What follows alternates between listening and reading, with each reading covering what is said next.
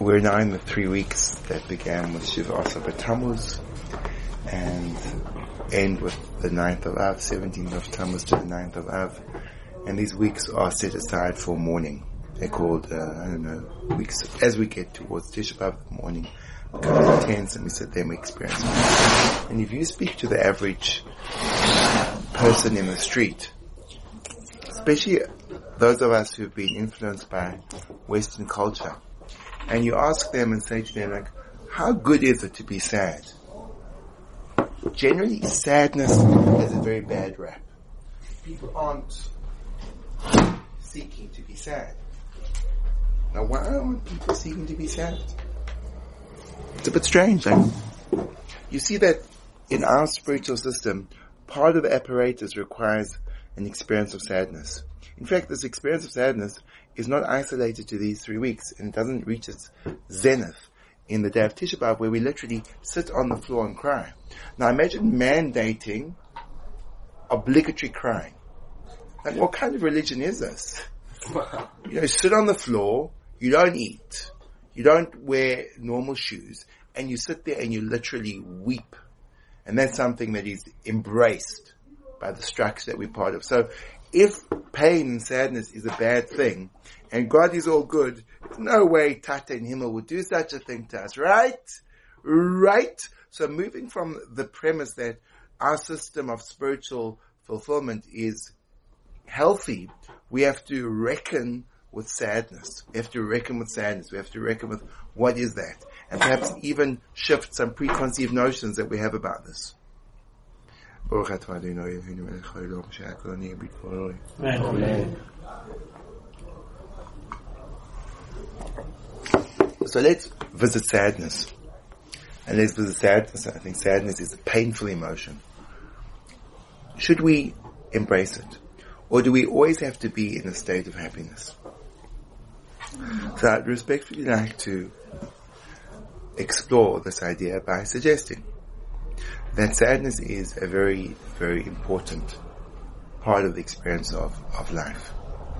And that trying to whitewash sadness with a series of yellow happy faces could actually be counterproductive to a person's emotional well-being and health as well as spiritual connection.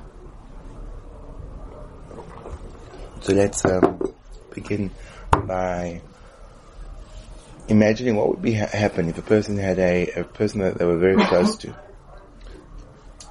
Khalila, a parent, very close friend, a sibling that tragically passed away. And you went over to the person and you said to the person, how are you feeling? And they say, you know what? I don't let these things get me down. I just, I'm just going to like, you know, put in a smile and just like move with it. What would you, what would you, what would you feel about that person? What do you think about him? Ralph? It's delusional. Delusional, Shmuel says. Ralph, what would you think about him? Person not connected in any way. Beautiful. Delusion not connected. In other words, there's no connection between him and the reality of the event. Boom. Boom. Innovation number one.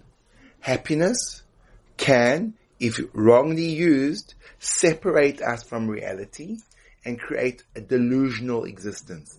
That we're not embracing the reality of what's going on in front of us. Game changer.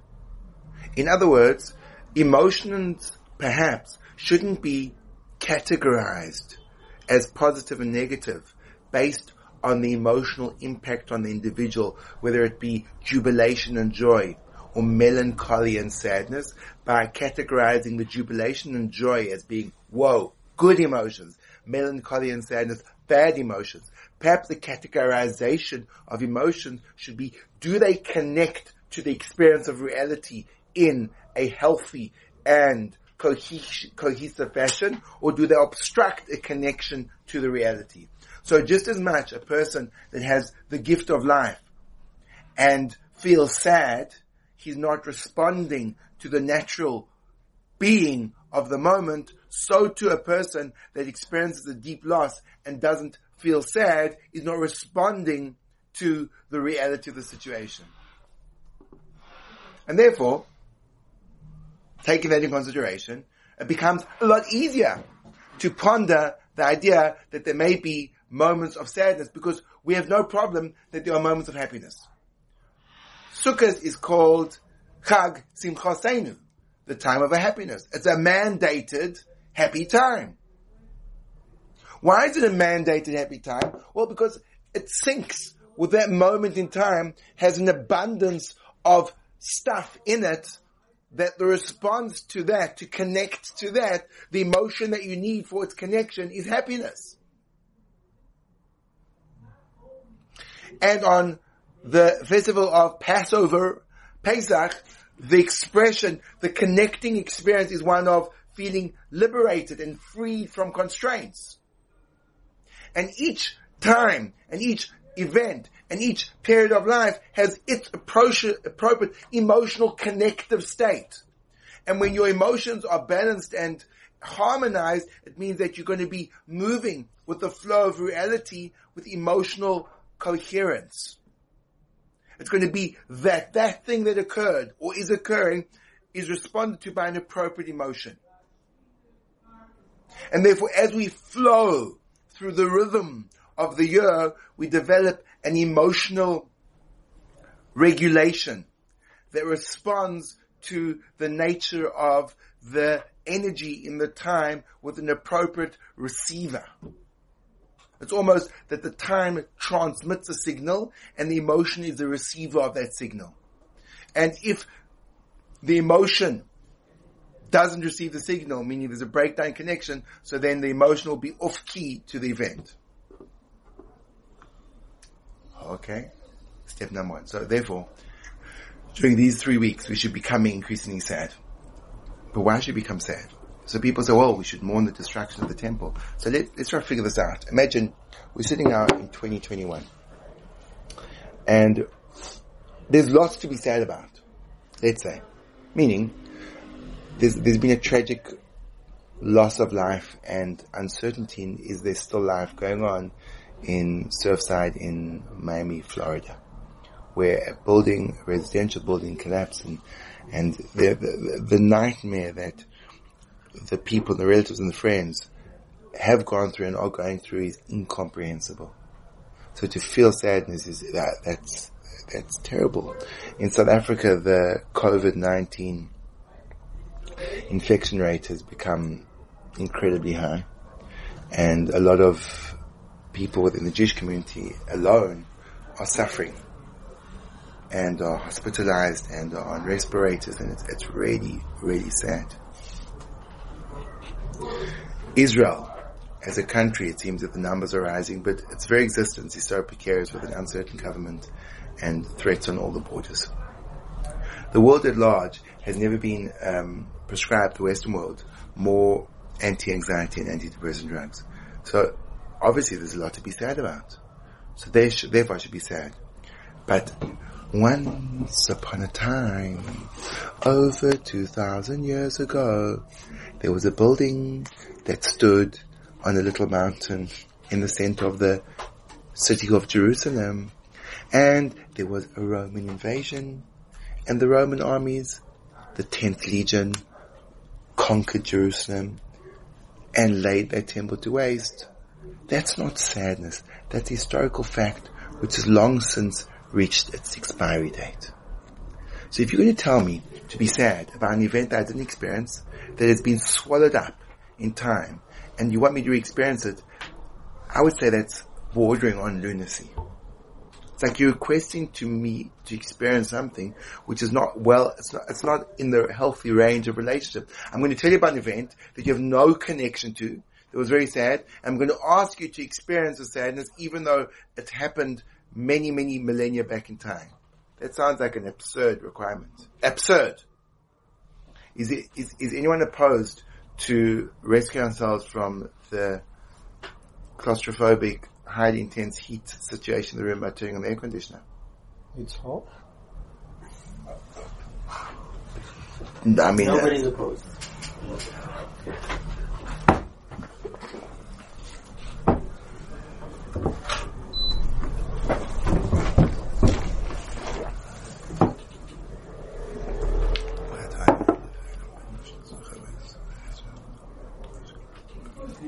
So therefore, here we are sitting in three weeks of Avelus. We're mourning an event that seemingly is not within our realm to experience a feeling of mourning. And if we would, it would be, seem arbitrary at best and contrived at worst. We're going to pretend that we were there. We're going to pretend. We're going to pretend, pretend, pretend, pretend, pretend. So as you know, pretending is actually the disconnected emotion.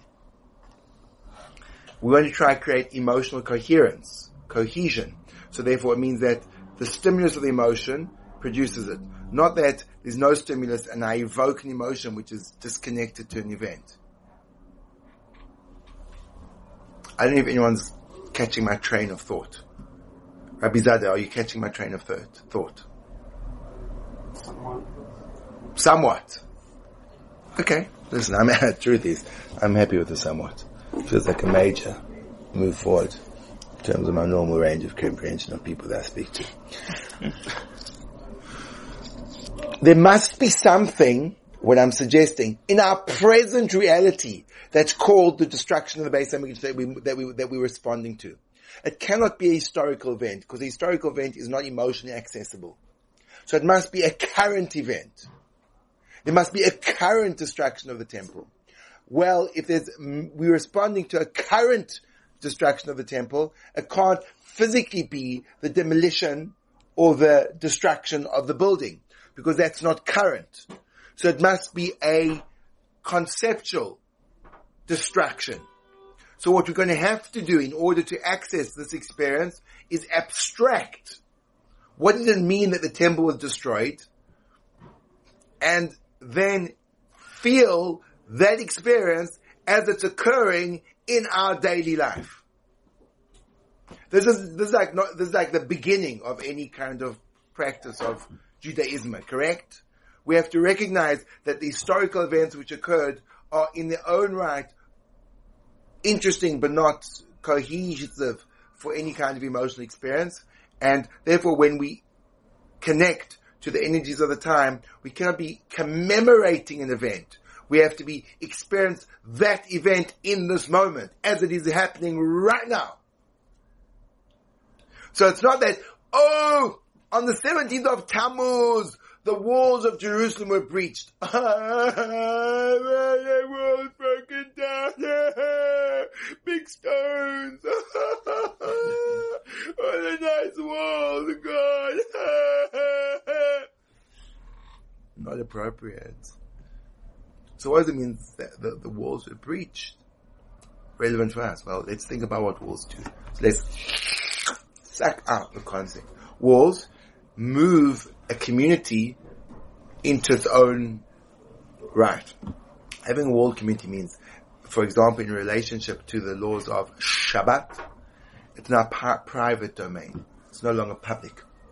Which means that the space, which previously was an open space, which didn't have a unifying component to it, which moved the inhabitants from being randomly settled in the same spot to becoming united as a common community.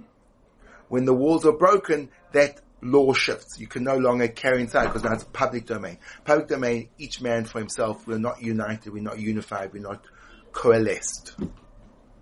So what does a break in the walls of Yerushalayim mean? It means that the communal nature of the Jewish people was breached. And now the community no longer is cohesive in its own right with all the different parts interplaying with one another as an interactive whole, but everyone's kind of doing their own thing. That beginning of the disruption and fragmentation of the community reaches its height in the destruction of the Beis HaMikdash. What is the Beis HaMikdash? It's a house. What is a house? House is a structure which allows for intimacy to occur and is made up of bricks. But the rationale for the destruction of the Beis Hamikdash means it is given as that people couldn't get along with one another. Is this working?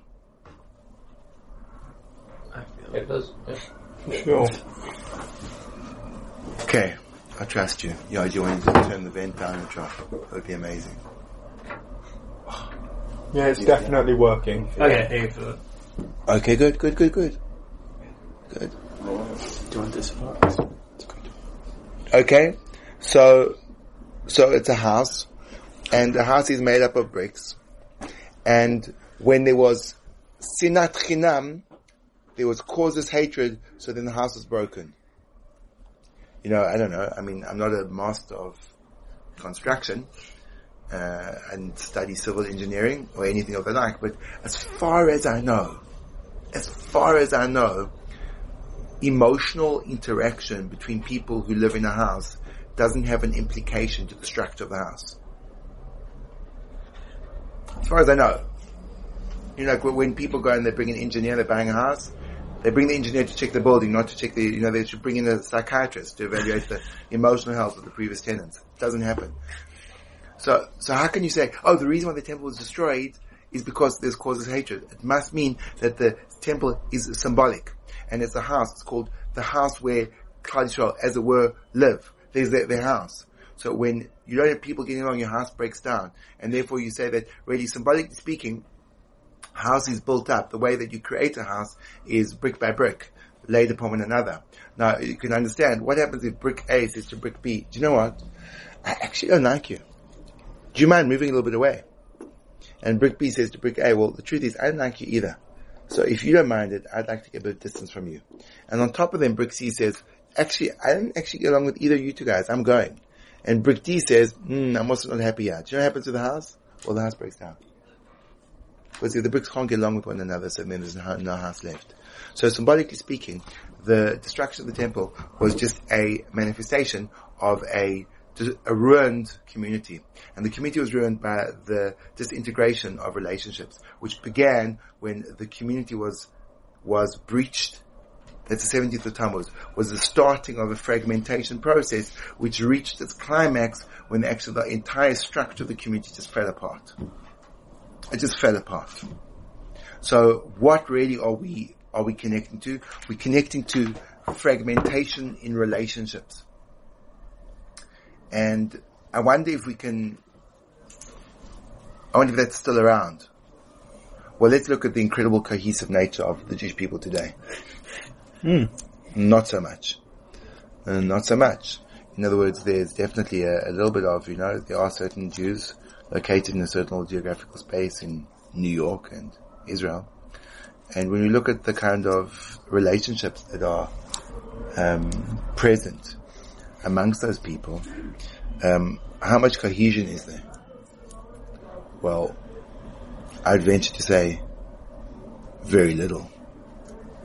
From the nuclear family, where there's unfortunately enormous struggles in terms of domestic tranquility, to the micro communities, to the macro community, to the land as a, as whole, to the Jewish people as a whole, and we're talking about a nation which is incredibly fragmented, dislocated each one from the other.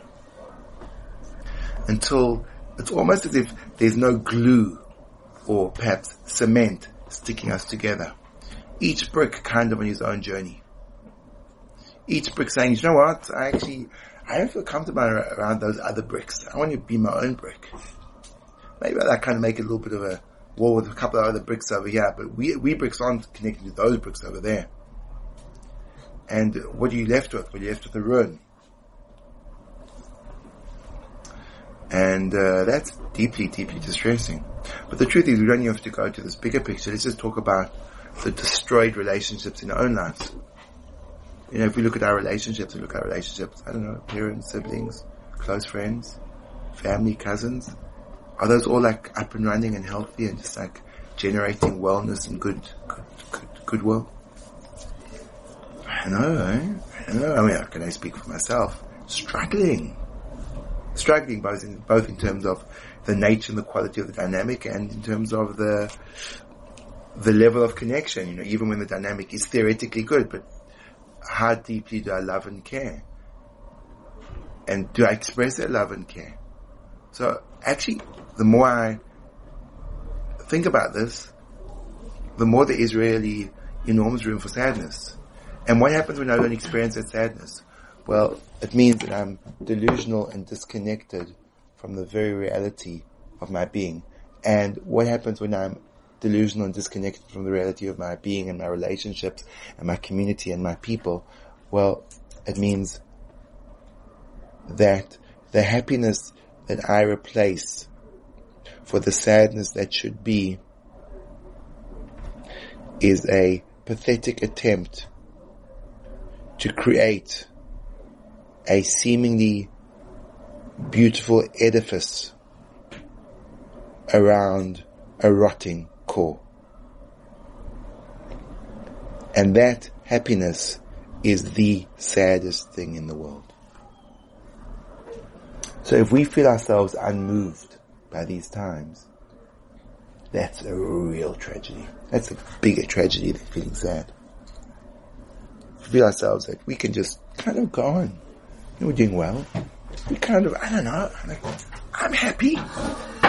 things are going, things are going well for me. You know, like, you know, I've got my bed, the aircon works, food, got my Colette, started stocking like a nice range of American products. yeah, America. and, uh, hey? July 4th. July 4th, Adarabba, we should uh, celebrate with Star Spangled Song. So, so I think like, I don't know, like, for me life is good. I'm like doing well, like, nothing really wrong. It's like good. It means that we are running away from the pain. And when you're running away from the pain, you're running away from true connection. And we have so much pain. I have so much pain in my life. I have so much pain in my life. I've also got joy. I've got, I've got immense happiness, but I've also got pain. So I have to make sure that the happiness isn't a thin lacquer painted over my pain, but it's really the same and we can be happy and sad at the same time. Our emotional bandwidth is immensely wide and we can experience multiple, multiple nuances of emotions simultaneously and that's why, I don't know, I, before I, before I donned the penguin garb and became a religious fanatic, I was a student of the fine arts and the visual arts took up enormous amounts of space in my brain. And the first thing I do when I walk into a house is I kind of give a brief look at the paintings and get a sense of like how aesthetically uh, sophisticated the house occupants were. And I think I stopped doing that after I became religious because it was just too disappointing. And like after seeing the nine millionth sunset scene with the sun cliched setting over some tropical island, I thought, if this happens one more time, I may have to carry a, a, knife around me to rip the canvas. And I thought that wouldn't be, that wouldn't be healthy, so I stopped doing that. But why, why, why are those, those gaudy pictures so incredibly unsightful and distasteful to me? They're just not real. Thank you. They're just too cheesy. That's not life. It's just too cheesy. There's no contrast. There's no depth. There's no reality. If you want to look at a, work of art, there's contrast. There's everything's okay, but what's that thing over there? It's just mm, good. That's just there's there's there's there's there's kind of something going on, and when you get these cheesy, you know, mountain scenes, snow-capped little stream, and that wooden cabin on the side, I mean, yeah, you want you like you know you want you doing a a bit of artistic peristalsis.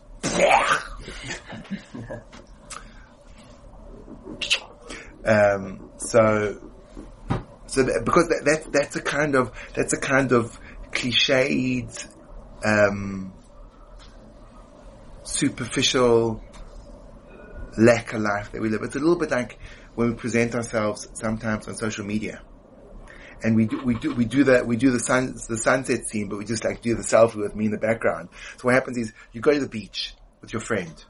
Um, he's not into it because he's completely stoned out of his brain. And you try to con- conduct a conversation with him, and he just looks at you with like glassy eyes and goes, "Yeah, yeah, yeah, like so cool, man, like so cool." So you think, I just I was speaking to you like about the meaning of life, and you go, "Yeah, so cool." so you you frustrated with him, and you get to the beach and uh, you really need to go to the bathroom badly and there's no bathroom around. So you're like, you know, you're holding yourself in but then you have to like put something on social media. So you turn around, put a big smile to the camera, yeah, yeah, and you take that selfie with like the, the magical scene in the background. You know, think, whoa, that guy's having such a cool time. You send it off and then you go like,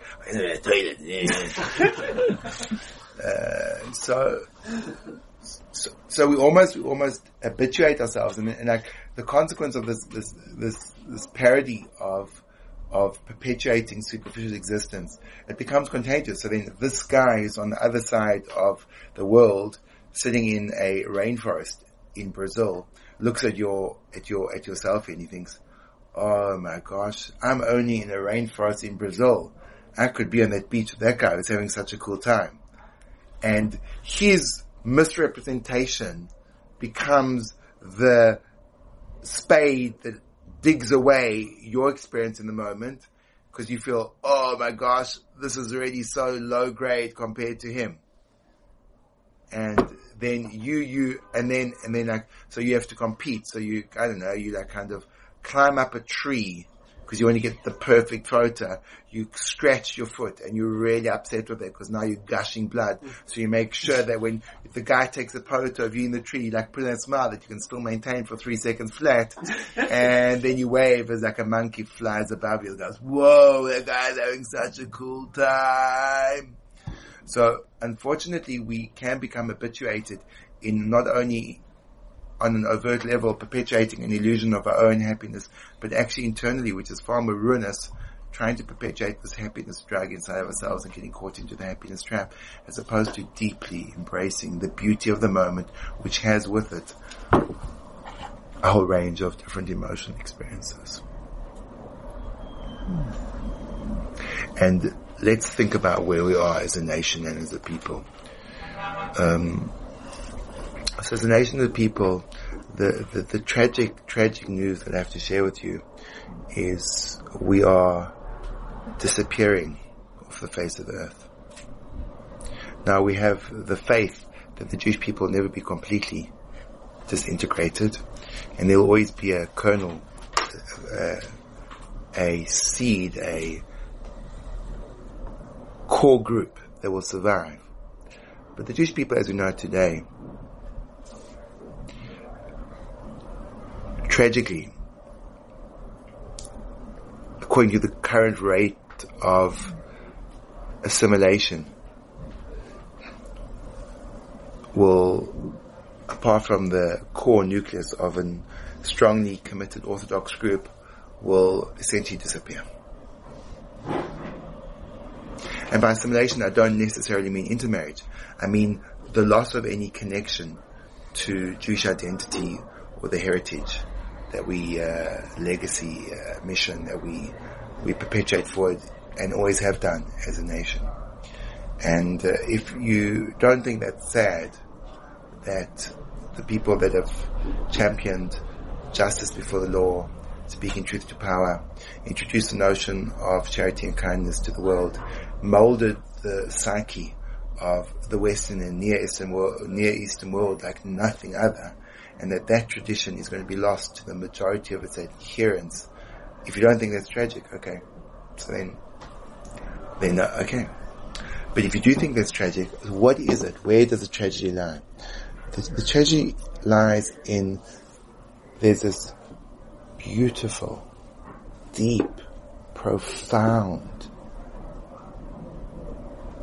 way of being that informs our every thought, speech and deed and allows us to immaculately connect to the vibrating, alive source of the created world through a ingenious engineering of multiple factors which bring about a coherent resonating, authentic, genuine existence on every level from the practical to the emotional to the spiritual.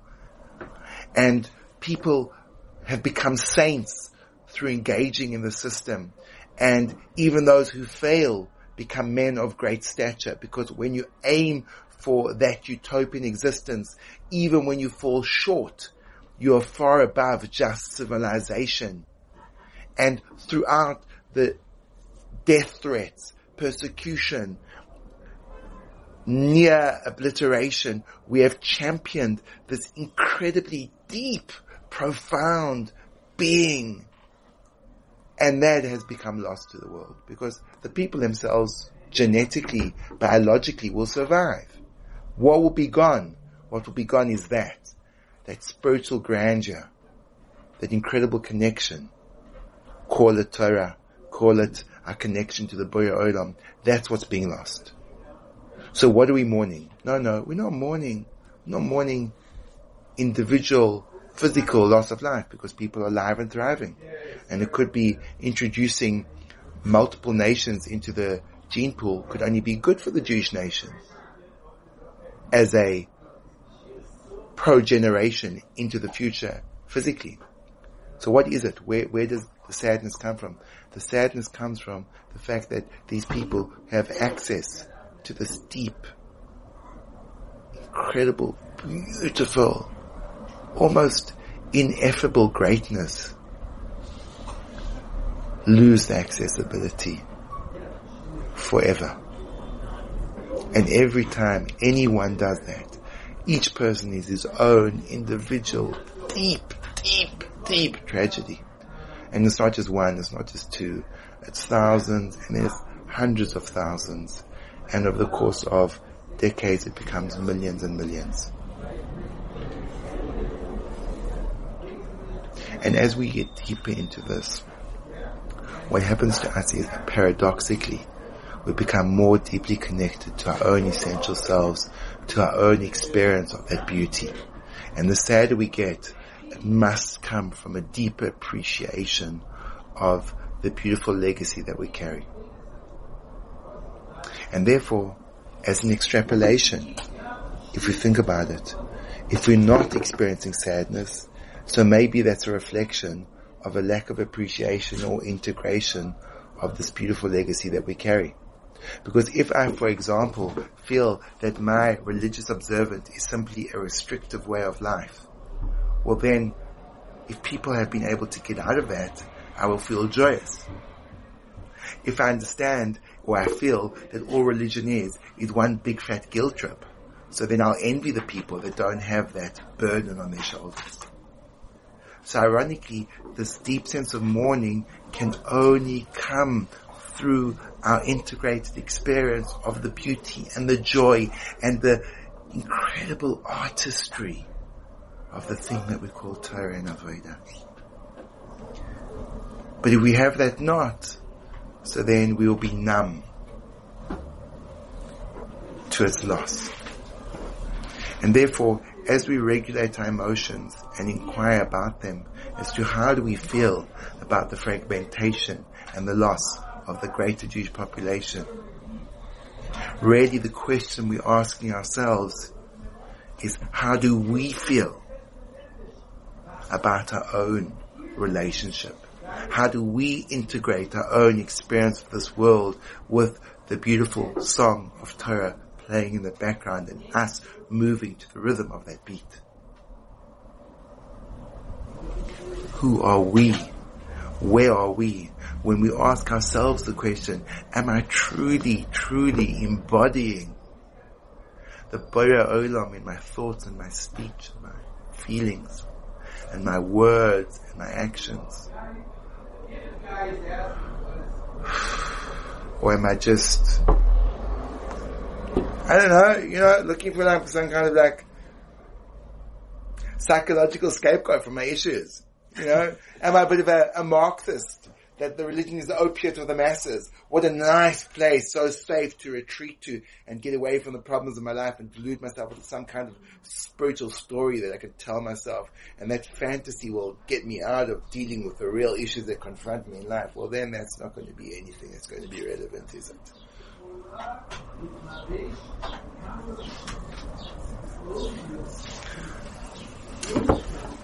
That's where we're at, boys. Time for contemplation. Time for reflection. Time for digging deep inside of ourselves. And I do believe that if we dig deep enough, we'll be able to reach that place of deep appreciation It may take some work. It may take some reflection. Maybe by contrasting it. And thinking about, well, think about your friends that didn't get the privilege of sitting where you're sitting today. In their professions, in their lives. And think about, are they having this discussion right now? Are these thoughts even beginning to cross their minds? And then, well, how do you feel about that contrast? And maybe that will give you a little bit of insight into how precious this time is.